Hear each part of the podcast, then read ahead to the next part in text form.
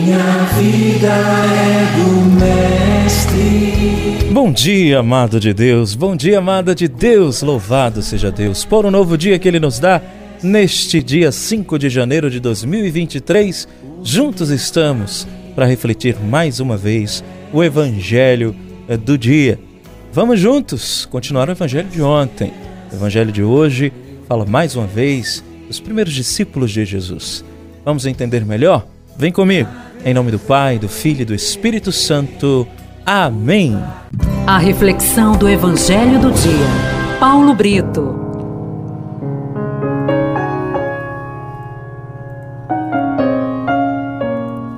A primeira leitura está na primeira carta de São João, capítulo 3, dos versículos de 11 a 21.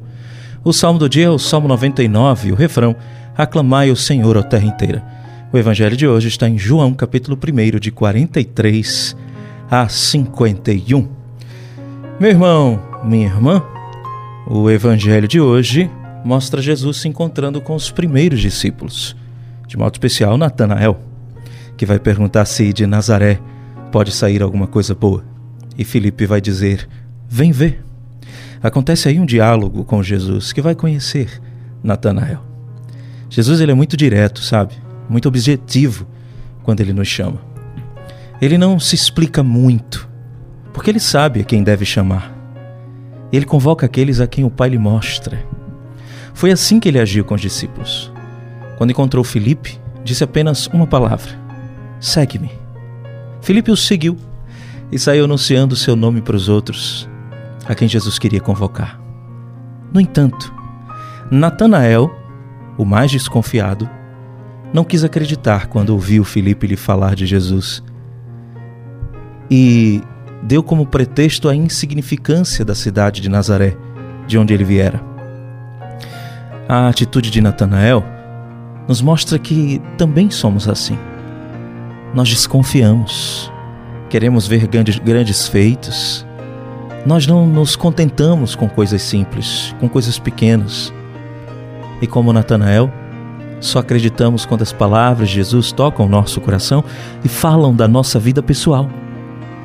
Jesus veio ao mundo para revelar o amor do Pai e a sua presença no meio de nós. Ele conhece a cada um a quem chama e sabe precisamente o que compete a cada um de nós. A todos que Jesus chamou, ele deu provas do seu poder e da sua sabedoria. E prometeu coisas maiores do que as que ele fazia. As suas promessas são também para nós hoje. Sim, ele nos chamou para vivermos o reino dos céus aqui e nos promete a manifestação da sua glória em cada momento de acordo com a fé que tenhamos na Sua palavra. Aquele que não procura grandes provas encontra Deus com mais facilidade.